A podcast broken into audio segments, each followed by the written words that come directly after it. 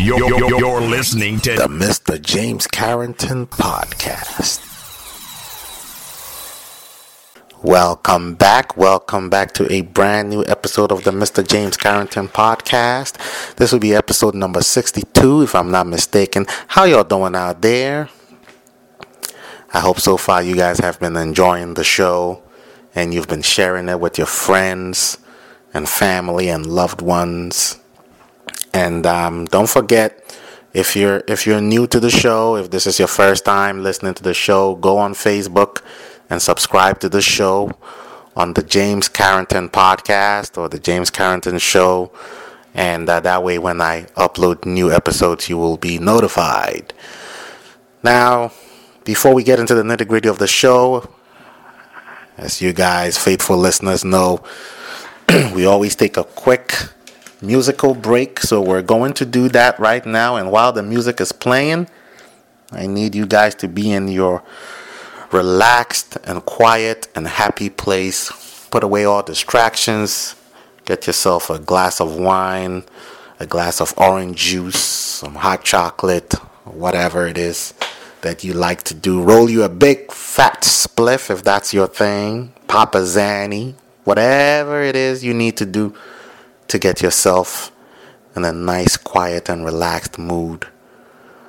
Uh, I need you to do that because I'm going to require your attention for the next hour and a half. Hopefully, you're in bed, it's nighttime, hopefully, and you can listen to the show with headphones because it sounds much, much better at night uh, when you're listening to it with your headphones.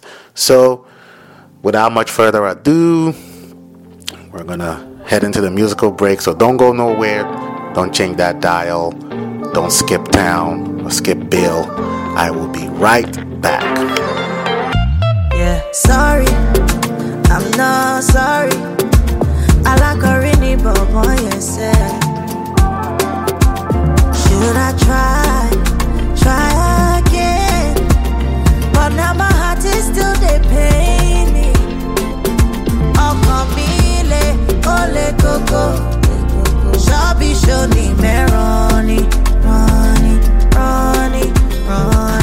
Tired of getting it wrong.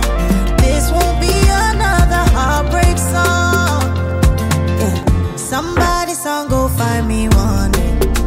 One day. I don't dare wait, don't stay too far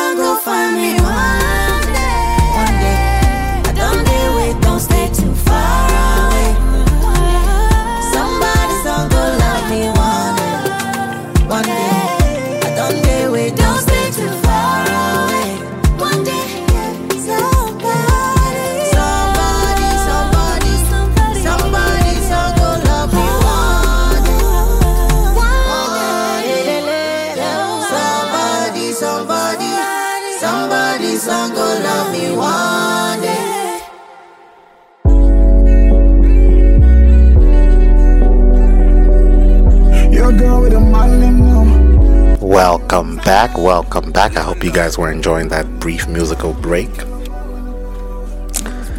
Oh, yes, indeed. I like that song by um, Tiwa Savage and um, and Brandy Norwood. Uh, and and and um, I'd actually like to give a big shout out to Lil Mo, not the the artist, but uh, uh, a young lady that I worked with back in the day. Her name is Monique. Big shout out to you, Mo. I know you listen to the show down there in Florida. Uh, Mo um, was uh, was the one who I, I saw she had posted. I think it was a video of the song uh, on her on her uh, Facebook. Um, she was playing it on one of on her Facebook story, and so so Mo is African American and I'm African. Obviously, you guys know that. So so I, I I asked Mo. I said, Mo, what do you know about this song here? You you're not African. and um, but she was like, oh, she she knows the song. She knows it because you know Brandy is is her one of her favorite artists. And so I guess you know she follows her career or whatever, and she realized she found out that Brandy was doing uh, a collaboration with Tiwa Savage, who's Nigerian, and and they come up with this melodic tune, this melodic, you know, song, and so that's how she got to know about it. And if you guys will recall, in the last episode, or no, the last but one episode, I was telling you guys about how Afrobeats, okay, is is taking over the whole music industry. It really is. You understand? You're seeing collaborations with Africans and African American artists, and, uh, and and and what they're producing is is so harmonious and melodic and and and just touches your soul. The music that is coming out of the continent now is is is just is reaching all corners of the world and is gradually taking over. Okay? You consider the fact that, like I said, Wizkid from Nigeria, his album Essence, he had a song on there. Um, is the album called Essence? Or the, the song is called Essence, I think. Essence was the number one Shazam song at some point last month.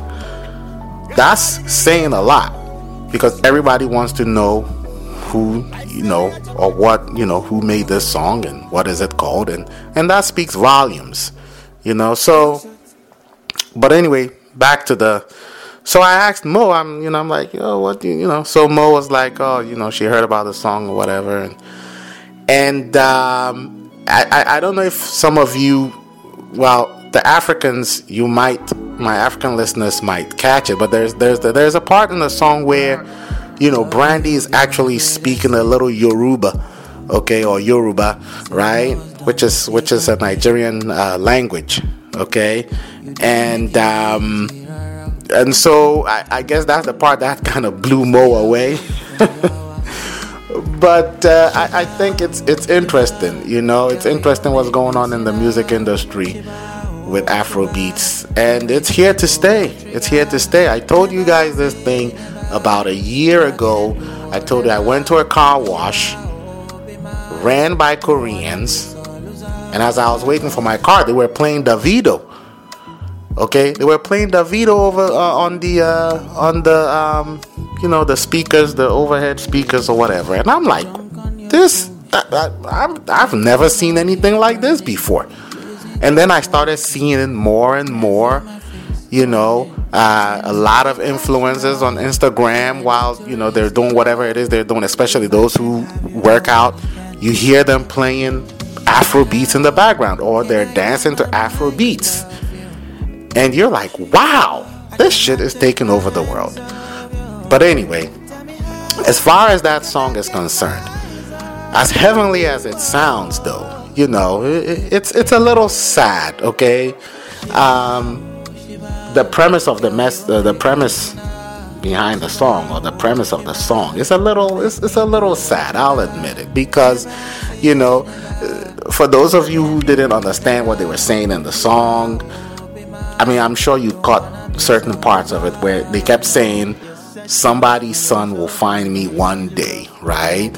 And and and it literally means what there's, you know, what what they're saying, which is that they're lonely right now, they're single right now, they're not having uh, a lot of luck finding a man, and that eventually they hope that someone's son or they will run into a single man who obviously will be someone's son.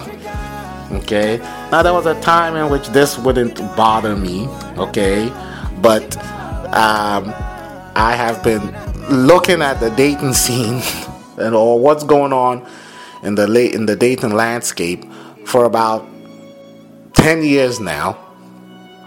I've been married for about I met my wife maybe about 12 years ago. I've been married for like 10. Um, but there was a time that I, I did an episode where one time I was telling you guys that right around when I met my wife, I, I, I didn't like the way or I didn't like what I saw when it came to dating or the dating landscape. And things have gotten worse since then. Okay?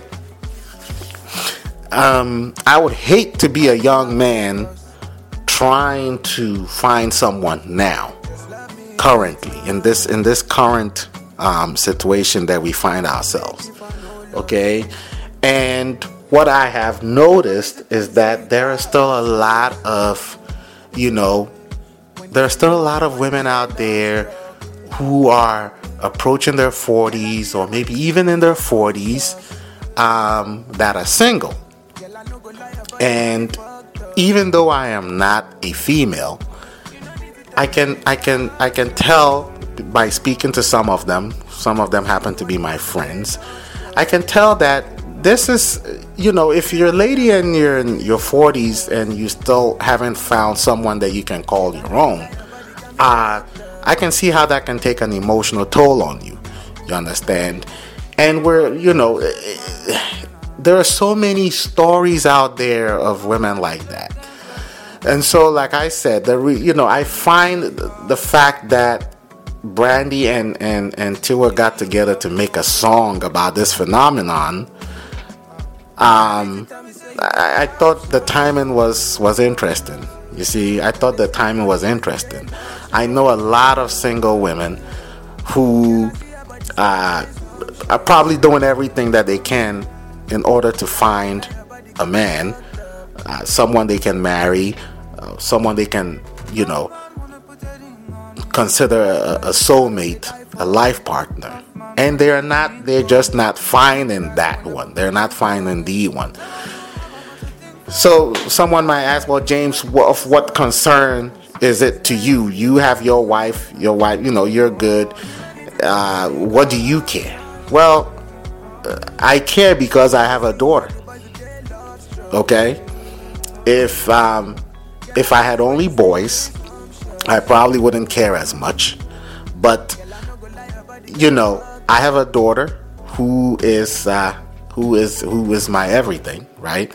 And so if I look at again, if I look at what's going on on the dating uh, scene, and I and I and I project that because my daughter will be turning six soon. I project what's going on now, and if this trend of this uselessness that we're seeing on the dating scene continues for the next 12 years, and then when she's 18, and I would hope she doesn't start to date till she's like 18, well, by the time she's 18, things will be really, really fucked up.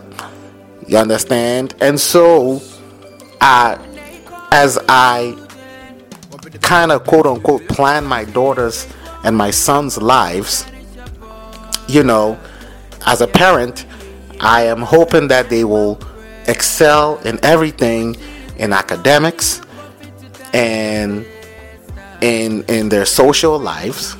And dating will be a big part of their social life. And so i don't want to i don't want a situation whereby you know 12 years from now my daughter uh, is having a hard time meeting someone a, a decent young man. Okay maybe 18 might be you know, a little too young. Uh, you know, I don't want her to be, you know, doing anything serious at 18. But certainly by the time she's 21, I would want her to be involved with someone who is serious minded and I would want her to be in a healthy and and uh, a healthy, uh, stable uh, commitment, right?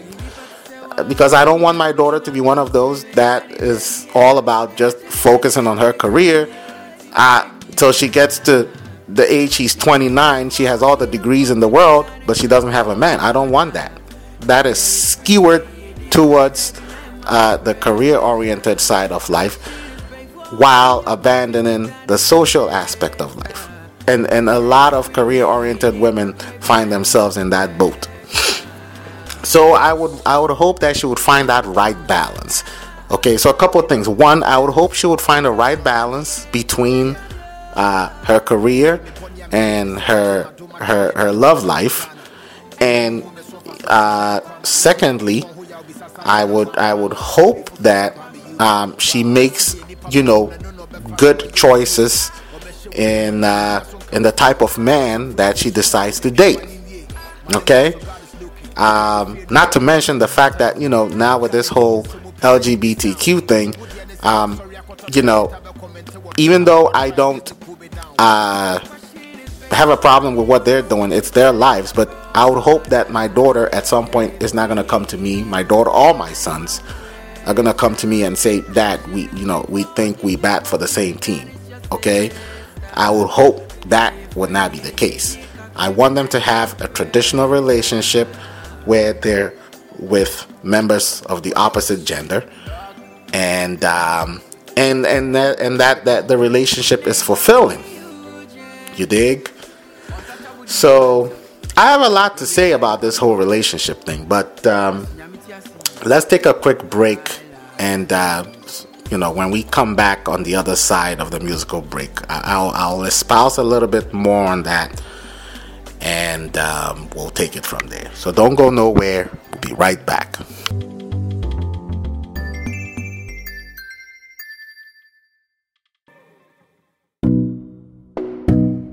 Right.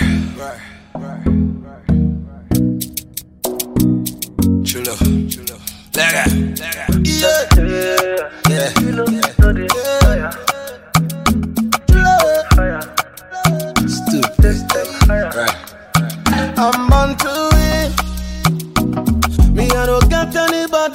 Help me, so I must win. Right. For my life, every day, my dream is just to win. Me, I don't got anybody to help me, so I must win. Now, me be the boy back and the borrow. Nobody really knows tomorrow. Kongwa, kongwa, kongwa, sir. Right. Back in the days, we dance kongwa, sir. Yeah. These days, everything macadilla. I know some have to say we start, I hear them no more. Right. Brother, sister, ah, yeah, love. Yeah. Back in the days, that they boogaga. Right. Look around, turn around, see. The best for my life is so special. On afrobeats is a musical niche whose time has arrived and it appears that it's going to have a long lifespan okay? And i for one i'm all for it. I'm all for it. Um because in my humble opinion it's helping to bridge cultural gaps okay? Um in episode i think it was episode 44 i'm not quite sure the number but i think it was in episode 44 i i i told you guys how a lot of people especially african americans are getting to know a little bit about the african continent just solely by watching music uh, african music videos okay? The visuals alone from these videos the visuals alone are helping to bring an understanding and are helping to fill in knowledge deficits of the dark continent okay and the beauty of it is this information is coming right into their living rooms and into their phones or wherever they may find themselves via YouTube, right?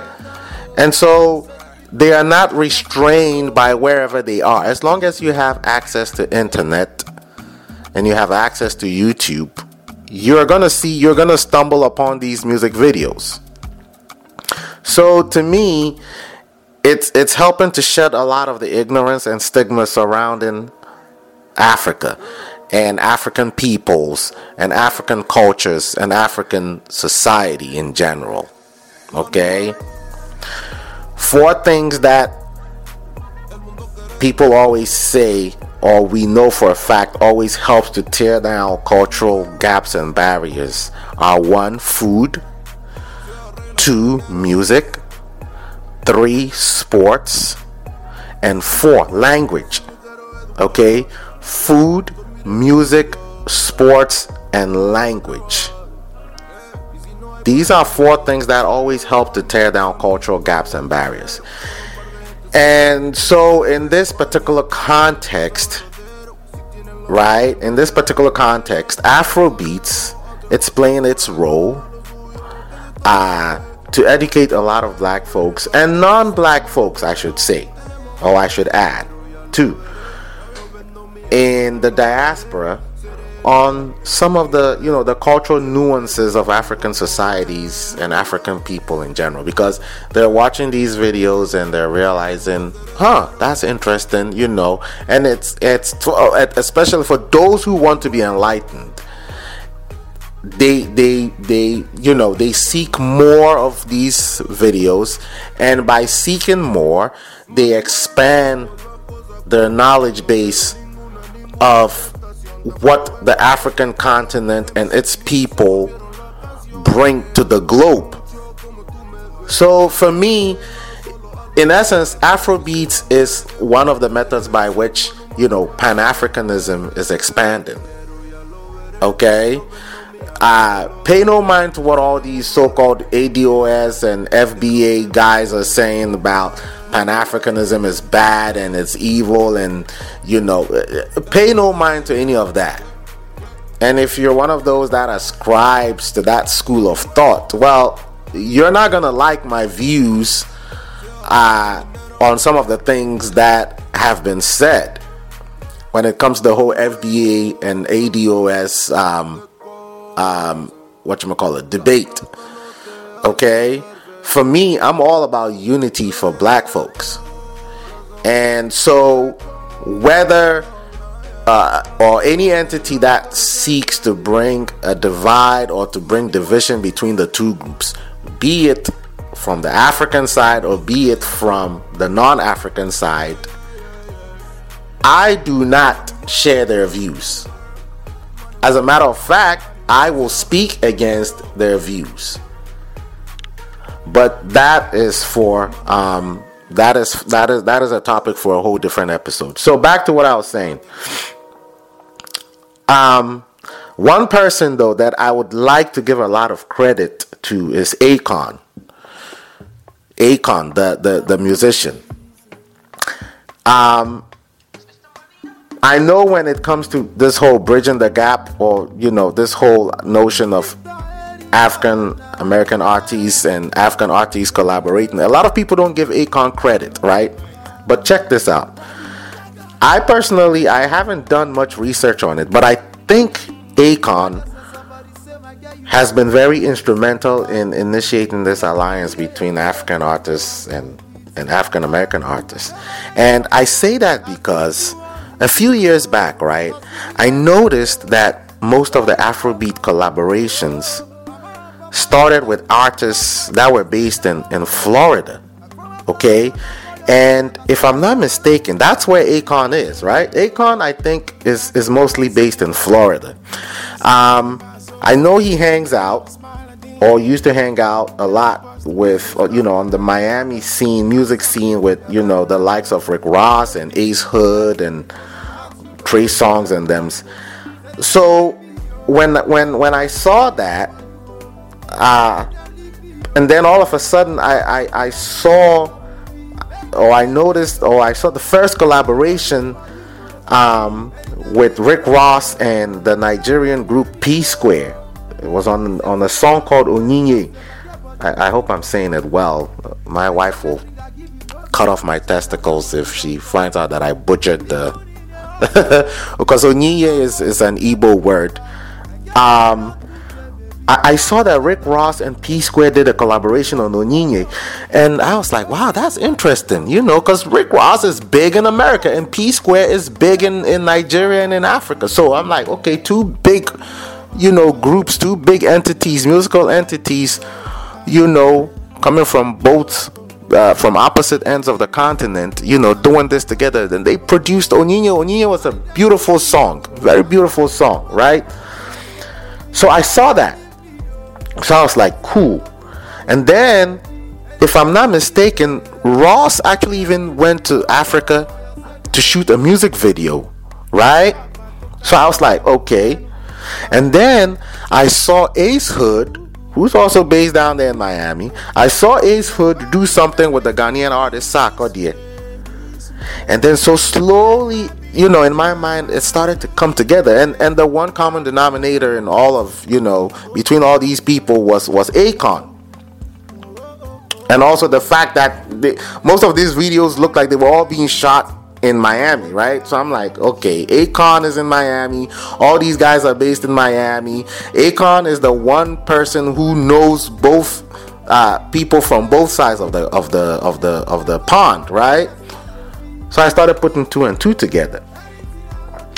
And then and then from there, you know, I noticed that when I was watching videos of most Nigerian artists, and if the videos were shot here in America, they all seem to be shot in Miami for some reason. Okay, they, they all seem to be shot in some tropical, you know, a, a place with with warm weather. So maybe I'm mistaken. Maybe it's not Miami. Maybe it's California.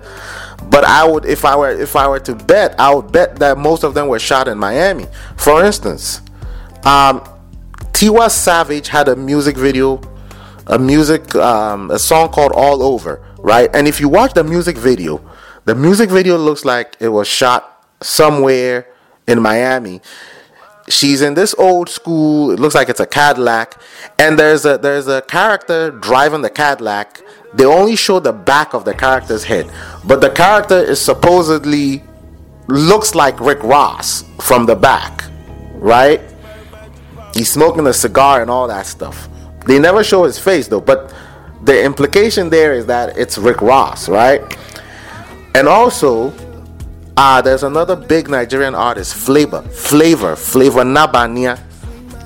Uh, Flavour has a couple of music videos, um, and they all seem like they they also were all shot in Miami. Okay.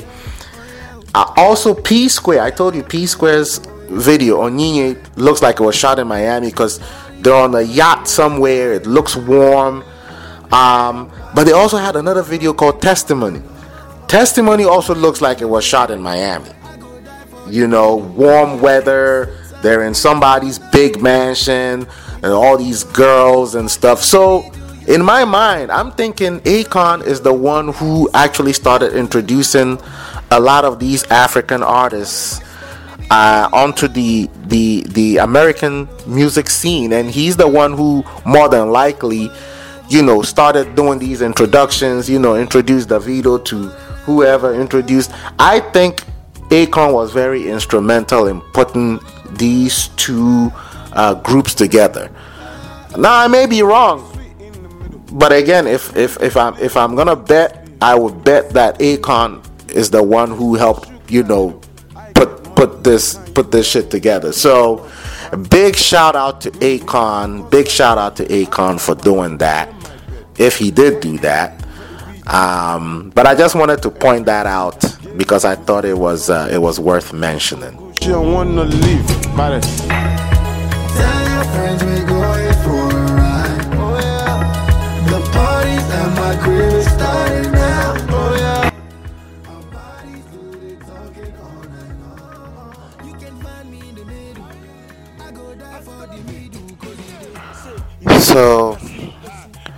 Back to the topic of uh, let's go back further again to the uh, the topic of the dating issue that I uh, touched on briefly.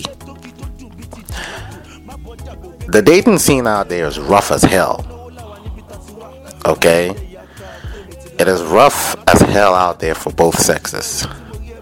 But I will say that based on what I've witnessed, okay, what I've been privy to in the past decade or so, I can definitively conclude that it's harder on women than men. Okay, it, it is taking a much heavier emotional toll on women than men. And I say this based on the numerous conversations that I have had with quite a few single young women and middle aged women who naturally, at their age, shouldn't be single. Ideally, they shouldn't be single. Ideally, these are women who should have, who should, who should be be in a stable, healthy, emotional relationships with husbands, um, and possibly even have kids, but but they don't. Um, I've had I've had conversations um, with with females, some of whom are friends, and some who are acquaintances of friends, or even acquaintances of acquaintances, and even in my own family. Okay, even in my own family, there are there are young single women who really and ideally shouldn't be single. i've give you a very good example whenever I talk about my trips, my sojourns to Ghana, to Ghana I, I, tell you guys about. I always mention my cousin who is a cock block, the cock blocker one, the one who I says always hovers above me like a, like an eagle. Um, she's single. Okay, if you guys have noticed, I've never mentioned anything about her husband or a boyfriend or a fiance or anything, right? Well, that's because she's single if she was married and she was, you know, had a family, she wouldn't have that much time to spend with me when I go down there. Understand? And and this cousin of mine is about she's 35 years old. You understand? Um, when I went to Ghana, I threw I threw a birthday party for her, and she was 35 years old, but she's single and she's not married. So I can, and, and I have another cousin of mine who she's probably maybe about, she's probably about maybe about 34 or 33. She's also single. You see, so when I when I speak on these things, I'm speaking not only from um, I'm, I'm, actually speaking. I can speak on it because I uh, it hits close to home for me. You understand? Um, and also, not to mention the countless videos and articles that I've read online or seen online. It's it's rough out there. It's rough out there. I um, this was have to, this was maybe about three weeks ago. I I recent, recently spoke to a to a single young uh, a single young lady acquaintance of mine who I occasionally talk to Big shout out to you, Rita. Uh, Rita is the short version of her name. I don't want to put her full name out there like that. Um, and she she touched briefly on the whole topic of of you know being single and dating and all that and and I promised her that I would see if I could bring her on the show one of these days so that we could have a very frank dialogue on the topic you know of relationships in this modern day environment you know. So we we will see. We will see you know. Um, we don't live in the same city so i got to figure out how we're going to coordinate this. But we we will make it happen. We will make it happen. But anyway um, i again i have a lot to talk or to say about the issue. But uh, we will save it for another episode. I think it's time that I switch gears a little bit and let's go back to me talking about my trip to Ghana. So, um, but before we do that, can we take a quick, quick musical break again? Very short musical break. Don't go nowhere. Be right back. Mr. Frank.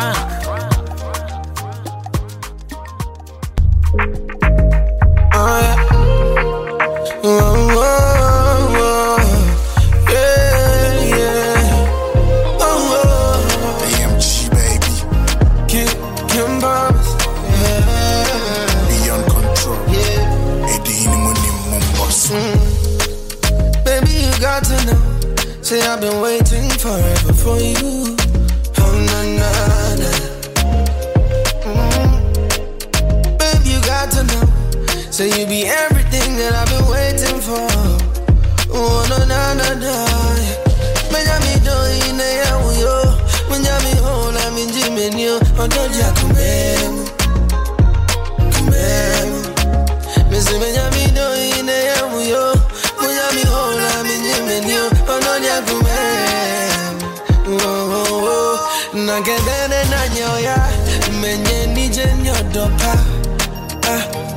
I can see bafo.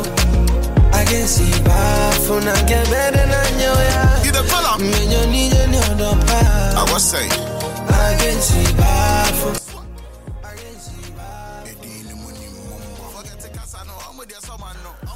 So, two episodes ago, I left you guys at, um, I believe I was still at a at that little town where I was raised, spending some time with my parents, and uh, and I was telling you how I I loathe that town with every fiber of my being. Okay, I just hated being in that town, that small town. And you know, as I as as I explained to you guys in the past, you know, I am someone who's very dynamic. I don't like to sit still. Well, I, I, I like to sit still, but I don't like when things are just slow. Okay? And on top of being slow, I like when things are just when when when it just looks like there's a lack of progress in any place where I find myself. That is just not me. I like to see progress. I like to see things moving. I like to see hustle and bustling in an efficient manner. Okay? I, I like to see progress. Okay? That's how I am. And so this these are not qualities and attributes that I would attach to the little town where I was raised and where I happen to be uh, spending some time in. So the whole time I was there, I was restless. You know, I, I couldn't wait to get out of there. My parents, on the other hand, you know, they, they, they were older and they liked being in the small, you know, countryside and all that stuff. And it's understandable. They were older. Uh, me, on the other hand, hey, listen, I may be in my 40s, but um, I, I, I still have a lot of growing up to do. okay? So the whole time we're there, you know, I spent two two nights over there, and uh, whew, man, let me tell you, man, it's like the only way I can describe it to those of you who are my American listeners is is moving down south from like let's say you live in a place like New York City and then you move to Tuscaloosa, Alabama or something, or you move to rural Mississippi. Okay? Um I have in-laws. My wife's cousin and his wife live in Mississippi right now. They moved there about a year ago because the wife found a, a great job over there with a great company. And they've been living there for about a year now. And they're thinking about leaving. They're thinking about moving already. And this is America we're talking about. Okay? So if you think about the fact that they live in America and even they're complaining about just how slow it is in a part of America, uh, think about rural Africa. Okay? And then you'll you'll it'll put things in perspective for you. So we're over there.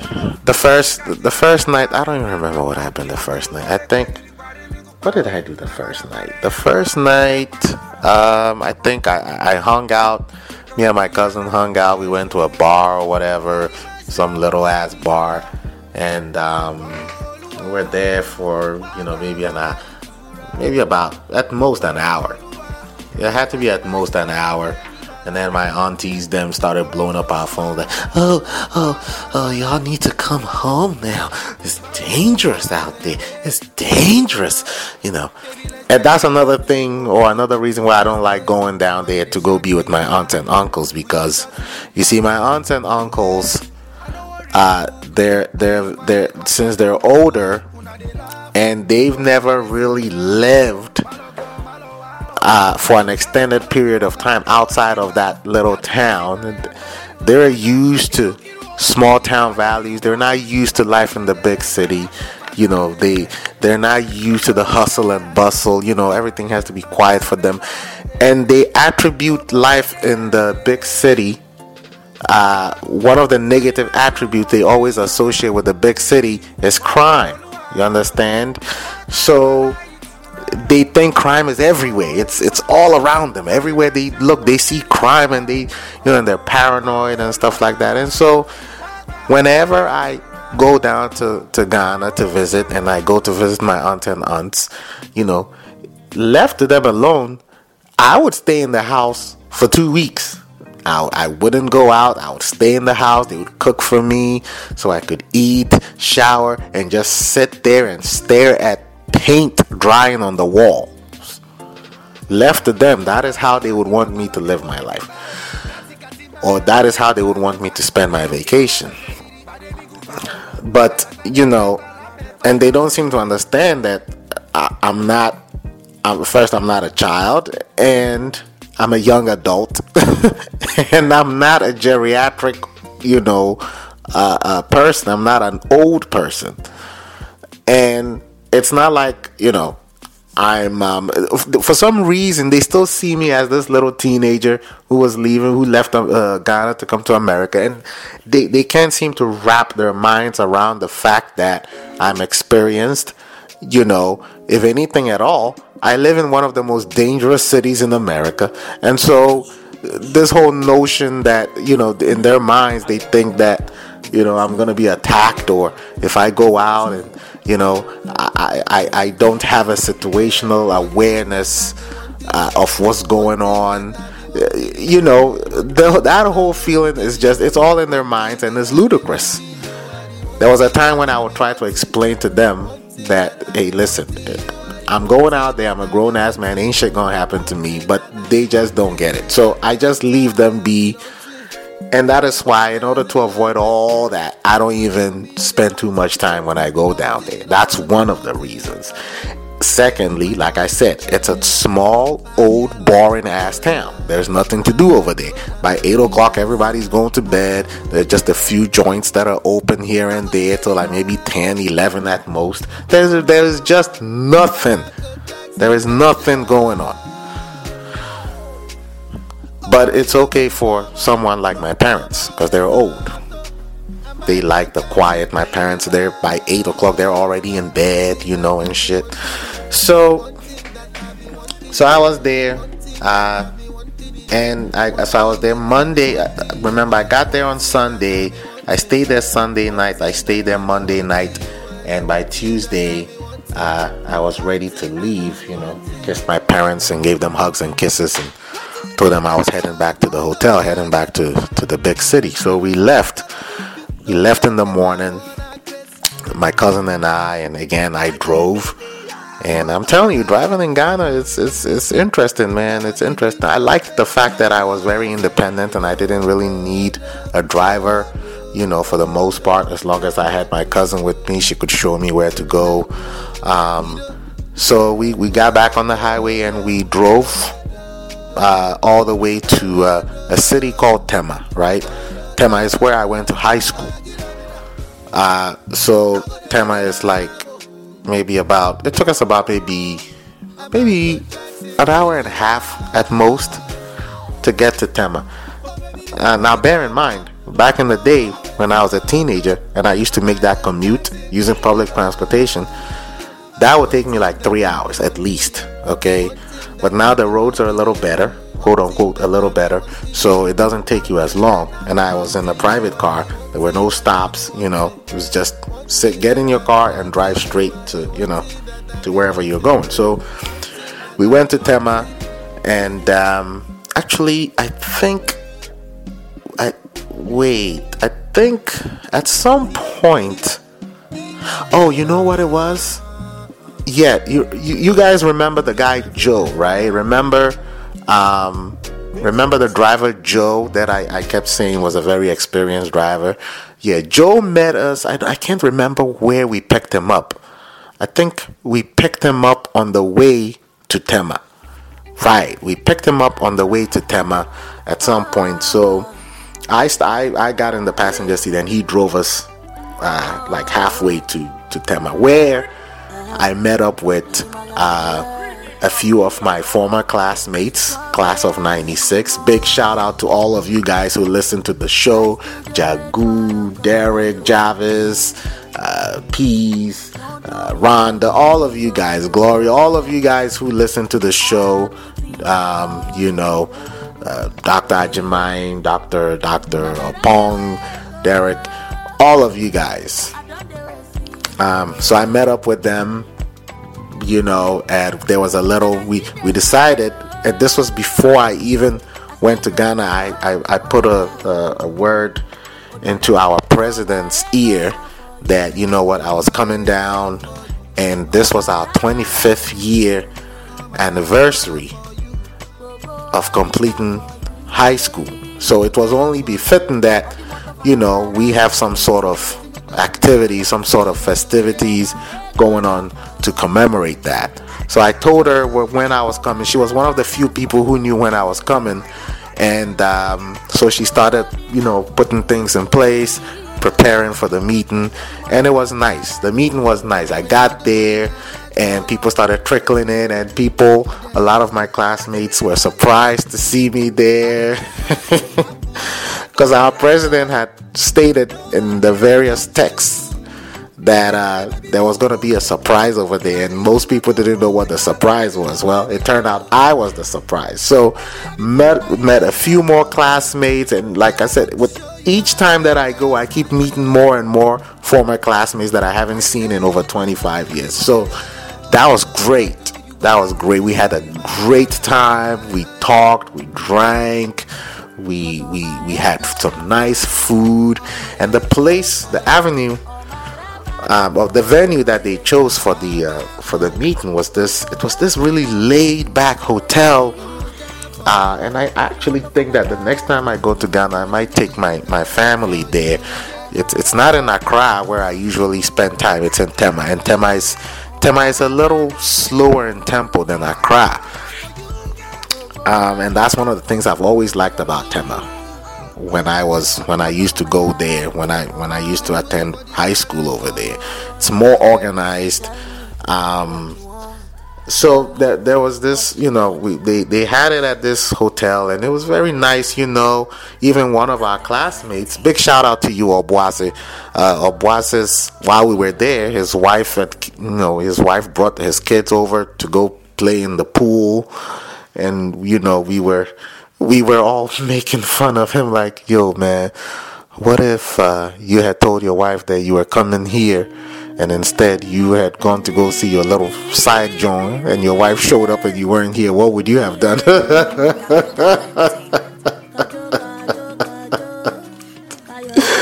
oh man, that was crazy. But we, we had a great time. We oh we we spent hours talking about you know the past and things that we we wanted to do for our uh, you know our alma mater and and all that stuff. It, it was great. It was great. I think we were probably there for about at least three hours, and you know, and all my classmates looked good. You know, we're all grown now, and someone alluded to the fact that you know we're almost in our 50s now, and somebody else was like, "Man, speak for yourself. I'm already there," and it, it was, you know, it, it, we we all just started cracking up and laughing. But if you guys will recall the last episode that I did about being the sandwich generation, being in the sandwich generation, that's exactly what I was talking about.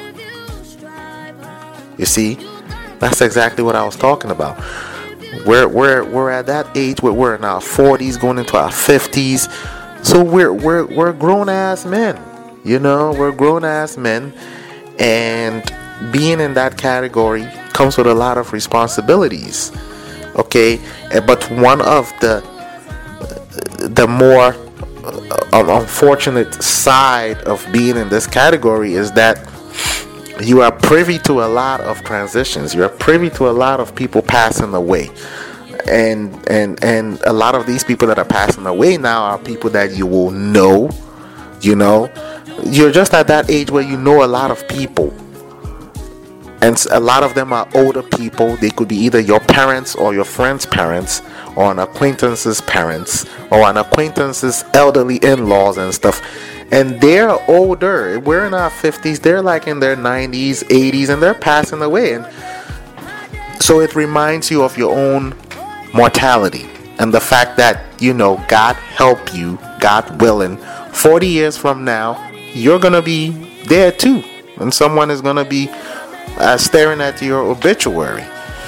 Okay? So at this age in our lives, when you're in your 40s, all you can hope and pray for is that you pray for personally me personally i pray that god gives me at least at least four more decades of life right? Four more decades of life for me and my wife you know uh, i'll be happy you know? And my kids you know will also grow uh, to experience me you know when i'm in my 80s i hope. And and the other thing i can pray for is that I have, you know, sufficient health or I have good health where I can be mobile and I can be and I won't be a burden on anybody. That is that is the most you can hope for when you're in your 40s.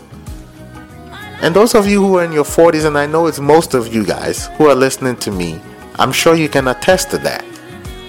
You pray for you pray for long life or you pray for at least a few more decades of life and you pray for for good health because at this point in time those are the most important things that we can hope for you understand so the meeting went well we talked and we had fun gave you know exchanged hugs and pounds and you know a lot of them were like you know boss since you're in town now james since you're in town now you know we definitely need to link up before you go? How long are you going to be here for? And I always hit them with the, well, I'm here for two weeks. I've already spent like four days. They were like, oh, damn. Now we really need to hurry up and do something before you leave.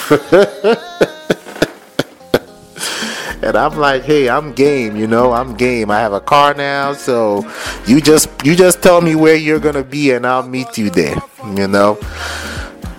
So I was there. We were there till like maybe about um, what was it like 3:30 p 4 p.m. And uh, I told my driver, I told Joe we had to bounce because on that very day, on that Tuesday, my wife's brother, younger brother, was coming to Ghana. Yes, he was coming to Ghana on. It was more of like a an exploratory um, visit. He wanted to come to Ghana to just just to, to leave Nigeria for a little bit because Nigeria was Nigeria wa- was and is still very hectic at the moment. So he was more on a, on an exploratory mission to come see what Ghana entailed and possibly see if he could migrate to Ghana. Okay, just for better business opportunities and just for you know the peace of mind and all that stuff. Because he's he's a relatively young kid. He's like 23 or something like that. So he still has his whole life ahead of him. He still has a lot of room to make mistakes and do all that experiment and do all that stuff. So and and my wife and I had been planning this even before I left the states. Um, we we had found him on Airbnb and all that stuff. So it was just a matter of me picking him up at the airport and um, you know taking him to his his his Airbnb and setting him up real nice and everything. So so we left, went to the airport. We were at the airport for like maybe an hour. It was taking forever for him to come out, man, just forever. I was hungrier than a mother sucker up in there, man. so we're sitting there, we're waiting, we're waiting. The whole time my phone is blowing up. And you won't believe who was calling me, y'all. Y'all y'all ain't gonna believe who was calling me. But um but um in order to, to find out who it was that was calling, Me, I'm not gonna make it easy for y'all.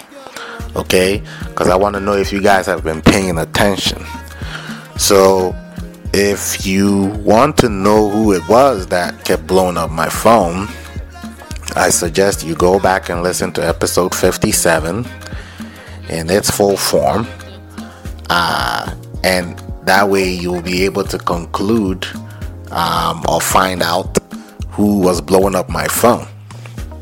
All right. Once you you figure out who it was or who you think it was, then you may draw your own uh, conclusions from that. But I'm not gonna make it easy for y'all. I'm not gonna mention any names. I'm not gonna drop any names. I'm not gonna drop any hints. All right.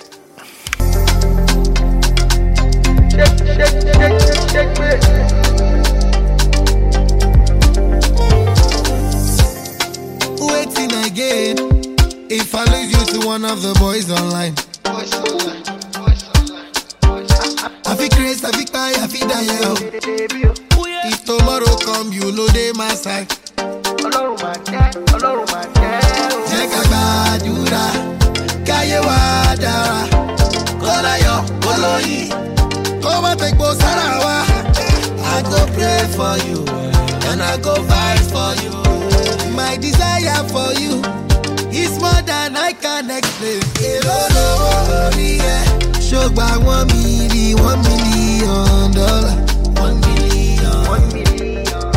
Tell your mommy I go pay. How much is one million? One million dollars. One million dollar. You know say na me be yo be yo. They call me David. Anyways, so my brother-in-law finally comes out, and uh, he was just so happy to be in Ghana. He was just so happy to see us. I mean, you could tell he was just blown away by the by the level of orderliness and organization um, that he was experiencing in Ghana. You know, he he kept gushing on and on about what a difference it was. Uh, you know, comparing both countries and um, and he had only been in the country for less than an hour. Okay, just him going through immigrations and customs at at at, at Kotoka International Airport, he could see the difference. He could see that oh, you know, Ghanaians really got their act together. Well, relatively speaking, of course, relatively speaking, compared to Nigeria.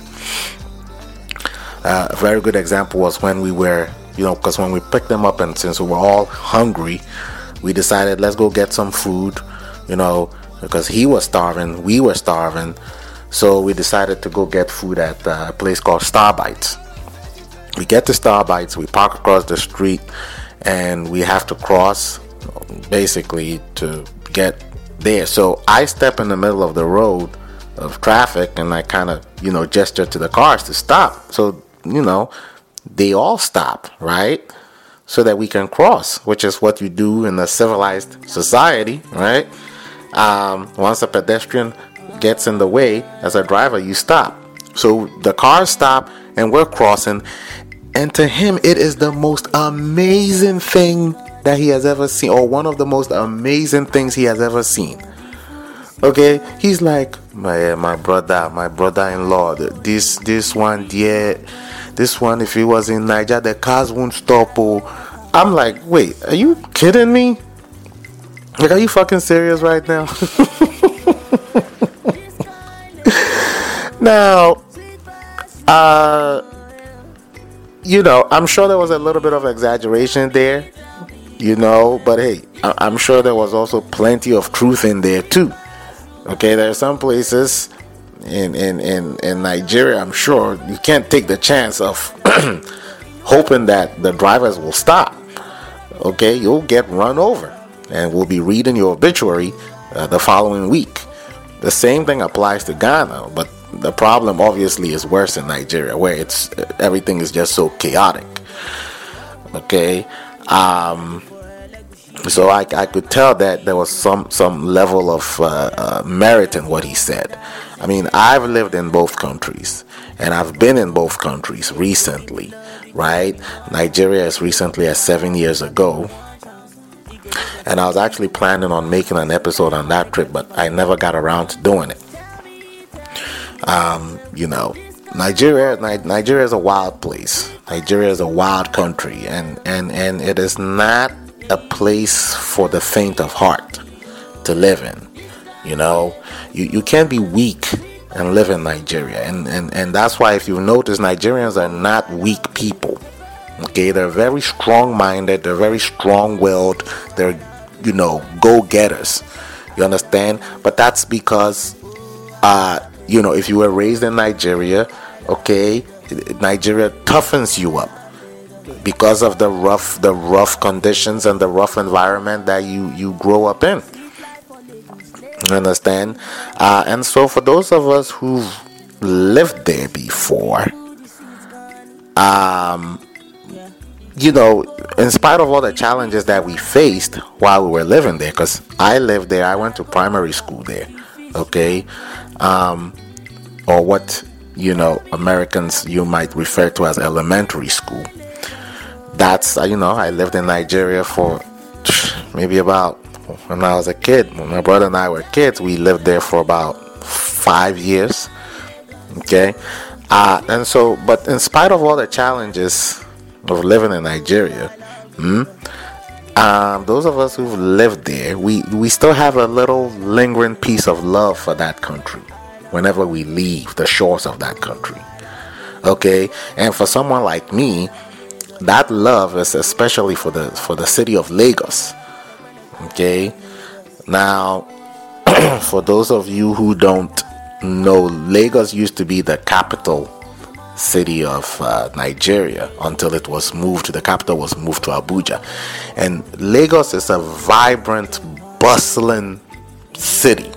I mean, Lagos is is almost like um, think of New York City. If you've ever been to New York, okay, Lagos is like New York City with all the traffic, or even ten times the traffic, ten times yeah, 10 times the traffic, none of the organization, all of the chaos, all of the violence, okay? Um, yeah, that's the only way to think of Lagos. If you've been to New York City and you know how New York is, New York is busy, bustling, and they tell you if you can make it in New York, you can make it anywhere else. Well, if you can make it in Lagos, you can make it anywhere in the world, okay? Except that there are pitfalls in Lagos. You understand? But if you've lived in Lagos before, and you while you were there you had a love-hate relationship with Lagos, once you depart the shores of Nigeria, you will always have a love for Lagos. You will always um, once you leave, you will leave a piece of you in Lagos. And uh, at some point, I don't know if uh, by now the soundtrack is playing Tenny's uh, Lagos. She's talking about how she loves Lagos. If it's, if it hasn't played yet, it'll it'll it'll be playing soon. I also have another song by Banky called uh, Lagos Party or something. You guys keep an ear out for that in the background. But Lagos, is Lagos is a, is a, is a great city, man. I mean, a city of 20 million people. Okay, so a lot of chaos, a lot of, uh, and um, so my brother-in-law was, um, you know, we we we got him some food. We got ourselves some food, and uh, we took him we took him to his place, his his Airbnb, and as soon as he walked in, he was you know he liked it, he loved it, he was very impressed. Okay, um, because it had everything that a young man like him would need. You know, he had his own kitchen, his own uh, bathroom. It was self-contained. You know, he had he had internet access. He had air conditioning. You know, big, nice bed. I mean, it was everything a young man in his early twenties trying to start life in a new city uh, would want. Okay. I mean, it wasn't luxurious, okay? It wasn't like a luxury penthouse or anything, but it was a self contained apartment unit that had everything that you would want, okay? For especially for, for a guy his age. Um, so we left him, you know, gave him hugs and pounds, and uh, we we left him for the night. And I told him I'd reach out to him the following day so we could we could sort out his communications array and all that other stuff. Um, so let's take a quick break because uh, when we come back, I want to talk about Lagos a little bit more. Uh, some rather sad development coming out of that city. Uh, I want to expound a little bit on that. So don't go nowhere. Be right back.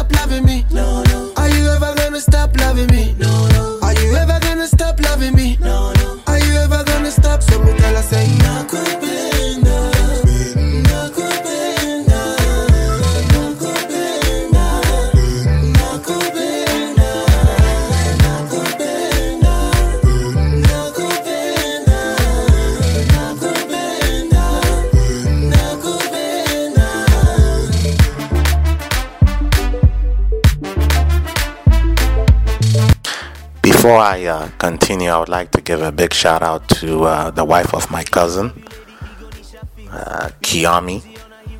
Kiyomi just recently lost her grandmother. So I ask that um, all of you who listen to the show, those of you who know her, as well as who don't know her or don't even know me, keep her in your prayers. Um, losing a loved one is always a stressful time in one's life. And for those of you who listened to the last episode that I did, the last episode was basically about grief and sorrow and how to overcome it or how to cope with it. Um, particularly uh, or especially if you lose a loved one, you know. So you guys keep her in her prayer uh, in your prayers and um, you know send some love and blessing her way. All right.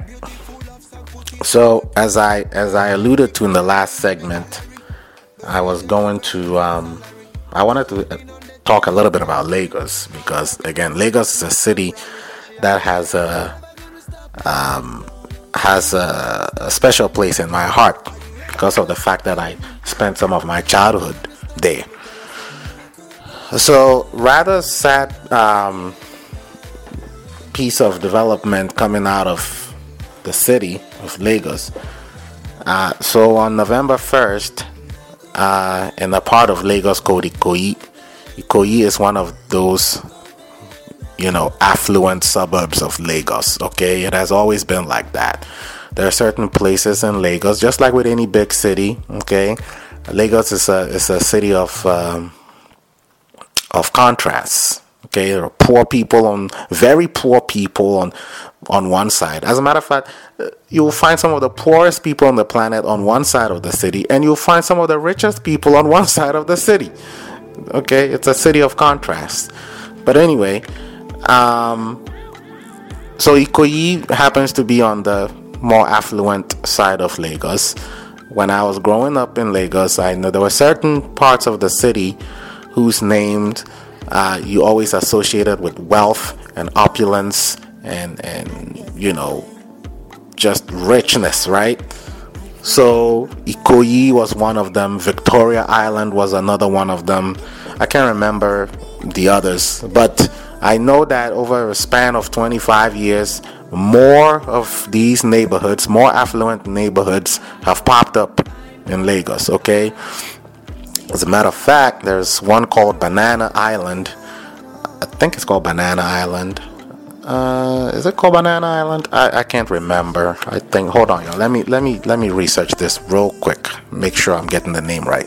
Yes, yes, I was right. It's called Banana Island. As a matter of fact, it says here, Banana Island is an area of Ikoyi, so it is part of the same Ikoyi that I'm talking about.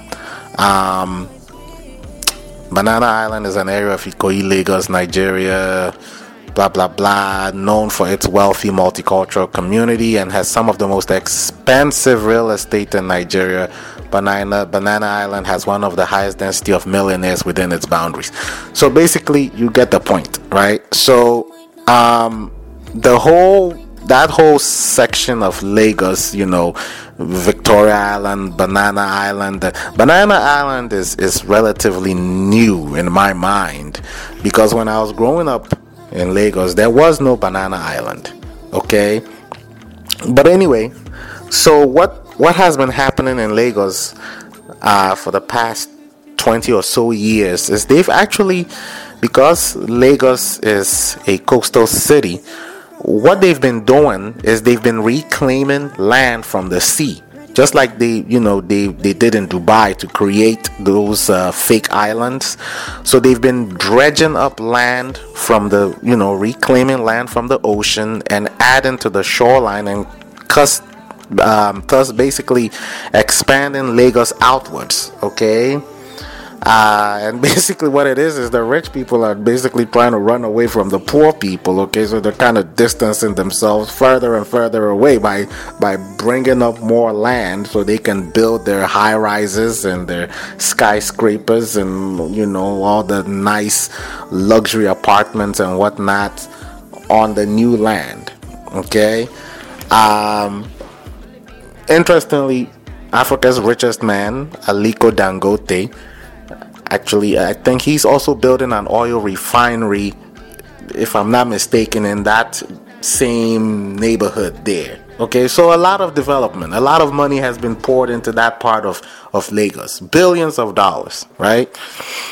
But anyway so it is within the tapestry of all of this that uh, this um, this wealthy uh, what you call it, real estate developer his name was Femi Fourscore, and I'm referring to him in the past tense because he's no longer with us. Um, Femi Fourscore was a very successful real estate developer who had properties in from the U.S. to the UK to South Africa, and he decided that he was going to do um, get into real estate in Nigeria. So he goes to Nigeria, he starts doing the whole real estate thing, and he builds, you know, his he builds his most ambitious, he raises his most ambitious project to date, okay, called the 360. Now the 360, what it is, is it consists of three high-rise buildings, okay, and they're all you know standing next to each other, and the whole idea of the of the vision behind it is that you know, no matter where you are in, in either of the towers, you can have a 360 view of Lagos and of the Atlantic Ocean and all that. You know, I saw pictures of the product when it would have been f- completed, and it looked really nice. It was really nice. However, as fate would have it, on November 1st, which was just 25 days ago, um, one of the towers uh, crumbled, came crashing down, just pancaked everybody that was in there. Now, fortunately, the buildings um, weren't completed yet. They're still in the building phase. Okay, so most of the people who lost their lives were contractors and people who were working in in the building. um, including the developer himself too, as well as some prospective buyers. Okay, because he was selling, they were going to be luxury apartments, um, and I saw an interview that he granted where he was talking about all the amenities that would be in the building. You know, valet parking, you know, internet, and he likened living in there uh, to having to stay in a seven star hotel. That was his plan. That was his his goal. But again, one of the buildings collapsed, um, and he happened to be in there, so he perished alongside, you know, dozens of other people. Now, as sad as that may sound, that was actually, relatively speaking, that was actually good news because can you imagine? Had he completed the building, maybe three years from now, and it was filled with families, with children, old people, and all that stuff, and the buildings had came down, or the building had come down, we would be talking about a catastrophic tragedy. Okay, um, and so it's it's actually a good thing they came down. That it's actually a good thing that the tower came down now, as opposed to later. You understand? Um, so that was that was right, you know a little sad, and I've been following the development since I first heard about it, listening to the you know monitoring the local news channels and and all the interviews that you know were being granted, and it's the whole thing was just sad. Um, it was sad too because you know they showed videos of relatives of the dis- you know people that were still missing.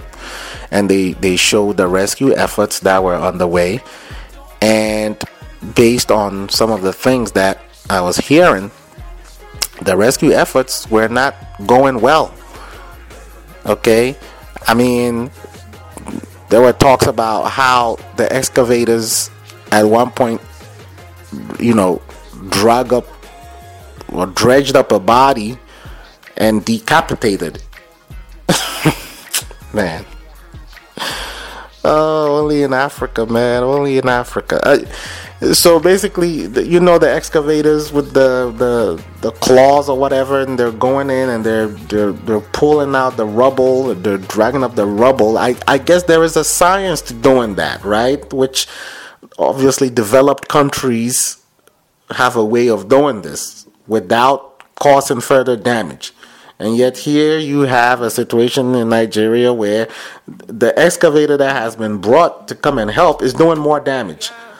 Okay, it's digging in and it's picking up the bodies, and it's it's not taking its time. It's not being uh, uh, gentle with it. It's just doing whatever and and and causing more harm than good. But anyway, I heard that happen, and also at some point uh, during the first day of the rescue effort, the the first responders apparently or the rescuers stopped at night for whatever reason. And so, you know, people were outraged. The public was outraged. People went out there. They were they were talking. They were angry. They were yelling at the cameras. But you see, that is to be expected because this is Africa we're talking about here. If you guys will remember from the previous episode that I did, I was talking about Ghana, right? And I was talking about this lack of proactiveness on the part of Ghanaians, right? Um, we we we we're not proactive in anything okay? We always wait for tragedy to strike. And then when tragedy strikes that's when we that's the time we choose to look for answers. But by then it's too late okay? And then what happens is because it's too late and we're frustrated then you start seeing people you know yelling at each other and and and pointing fingers and you know uh, praying and and all sorts of things which at that very moment you know are not going to help because the tragedy has already occurred. It is it is it is it is a mindset that as Africans we need to get out of. We need to get out of that mindset. There has to be a paradigm shift in the way we approach our lives. Okay? We we we have it, it is something that westerners have that for some reason we can't seem to to to get. We can't seem to to to get to that point. I don't know why. It's not that we don't have the intellectual fortitude for it. It's not that we don't have the intellectual capacity for it. But it's just that the number of people who think three steps ahead and try to predict, you know, tragedies and how to implement measures that will prevent such tragedies, the number of people who think along those lines are very few compared to the ones who don't. You know, I was watching the videos from the from the rescue site, and you know, you had, of course, it can't be an African nation if there weren't people standing on the side praying. Okay, and I understand the role that prayer has. Okay, I've told you guys that I pray. You know, not as often as I should, but I do pray when I find myself in in in, in things that uh, in situations that I know are beyond my own um, resources. But it, it, it, prayer is sort of a thing for us Africans where you know we we we don't realize that we need to combine prayer with effort. Okay, there are certain things that if you pray to God for, He's not going to answer you, and that's my humble opinion. He's not going to answer you.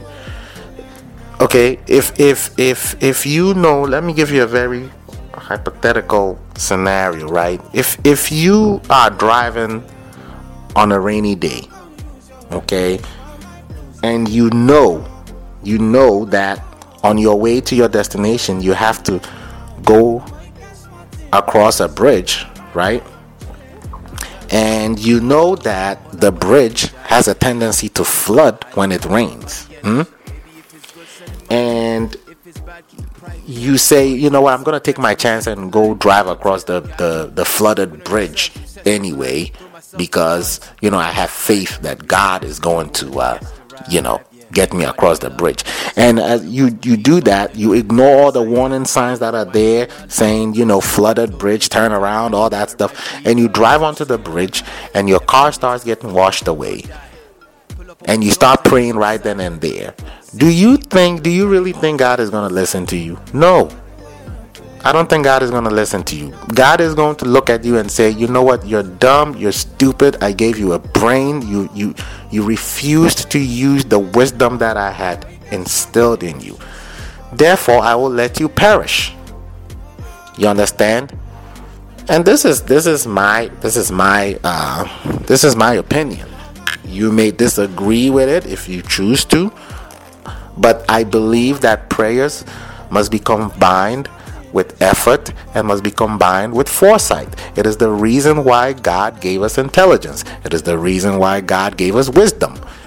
And if you fail to apply that wisdom at the time when you need to apply it, prayer is not going to work later on because of you not applying your wisdom. So, you know, at the end of the day, as Africans, we need to get out of this mindset. This gentleman who built this uh, tower that came crashing down, there was an interview that he granted to a journalist about nine months before the towers came crashing down. And he said so many things. Okay, he said so many things that basically gave you an insight into the kind of man that he was. And supposedly, he had a reputation for cutting corners. Okay, so he builds this massive thing, which, first of all, was supposed to be 15 stories. He ends up building 21 stories. As to how he ended up going from 15 to 21, don't ask me. Just remember that this is Lagos, this is Nigeria we're talking about, where anything is possible, okay? Now, he ends up building 21 when he should have built 15. And only God knows if he was someone who liked to cut corners, then that means the structure was not structurally sound. The tower was not structurally sound. It is safe to assume that. And so this thing comes crashing down because clearly, clearly, it wasn't built well, or it was built with with subpar materials, or whatever the the, the situation may be, or whatever the um, whatever the cost may be. At the end of the day, it came crashing down because it wasn't solidly built. Okay, and now you got people standing out there praying and and saying all sorts of things you know? Those prayers were not going to be answered. Some may be but the majority of them wouldn't be and it was sad. It was sad to see my fellow africans doing that again. And i i told you guys in the previous episode that is how we approach life. We never think about okay you know what let me think two or three steps ahead. Let me plan for you know unforeseen circumstances. Keyword being plan. Let me plan for what might go sideways. We never do that. We never. It is it is just not in our psyche to plan. Never. Until tragedy strikes. And then when tragedy strikes, then we start looking for solutions. Then we start asking, "Oh, why did this happen?" It happened because you didn't plan. You didn't plan, people. So that was that. That that was what happened in Lagos. Rather sad um, story. And for those of you who are interested, you can look it up. Just type in Ikoyi building collapse, Lagos building collapse on YouTube, and you'll see it. And they have, uh, you know, uh, panels of. Uh, of so-called experts and engineers and architects and they were all discussed they've been discussing it for about a month now but the main thing that they can all seem to agree on is the fact that this is a problem in Nigeria. This whole building collapsing thing. I didn't even know it was that rampant. But it is a problem in Nigeria. And until Nigerians realize that, listen, we have to do whatever it takes to ensure that all the right things are done when a building is being put up we will continue to experience these tragedies until they do that. Well, guess what? We will have more building collapse in in, um, in Nigeria, and it's a damn shame. It's a damn shame because, like I said, ever since I got back from Ghana a couple months ago, you know, Lagos has been on my mind. It has been on my mind. I, I kept telling my wife, man, I, it sure would be nice to go visit Lagos for like a week or two. I don't know why it kept cropping up in my mind, but I think it had to do with a conversation that I had with my friend George when we were in Ghana, where we were saying, you know, he was telling me that, you know, you know, every time we come to Africa, we come to Ghana. It might be time that we start branching out, start exploring other parts of Africa. You know, uh, I know I have a list of places in Africa I wouldn't mind visiting. South Africa being uh, number one. Um, Nigeria, obviously, I, I, know Nigeria, but I wouldn't mind going. My in laws are there, so Nigeria, South Africa, uh, Rwanda. I want to go see Rwanda, God willing. I would also like to see Kenya. I would like to see Tanzania. Um, where else? For now, that those are the places that I would I would like to visit. So maybe it had to do with that conversation, but Nigeria had been on my mind for the past two months. I don't know why, especially Lagos. I really I saw pictures of Banana Island and I was like, I, I would like to see Banana Island. You know, see all and see what's up with all these tall buildings and stuff. But now now, even if someone gave me a plane ticket to go to Lagos, I'd be scared to go into any of them buildings up there because only God knows was it built well or was it not built well. You never know. Just because something looks nice and fancy doesn't mean it's structurally sound. At least that's the assumption you gotta have. And it's a damn shame. It's a damn shame. You won't walk into a skyscraper in Manhattan and not feel safe, even if it doesn't matter how tall the building is you know you're on solid ground. You understand? But Same can be said for when you're on the dark continent. Same cannot be said. Anyway, let's take a quick musical break. I'll be back.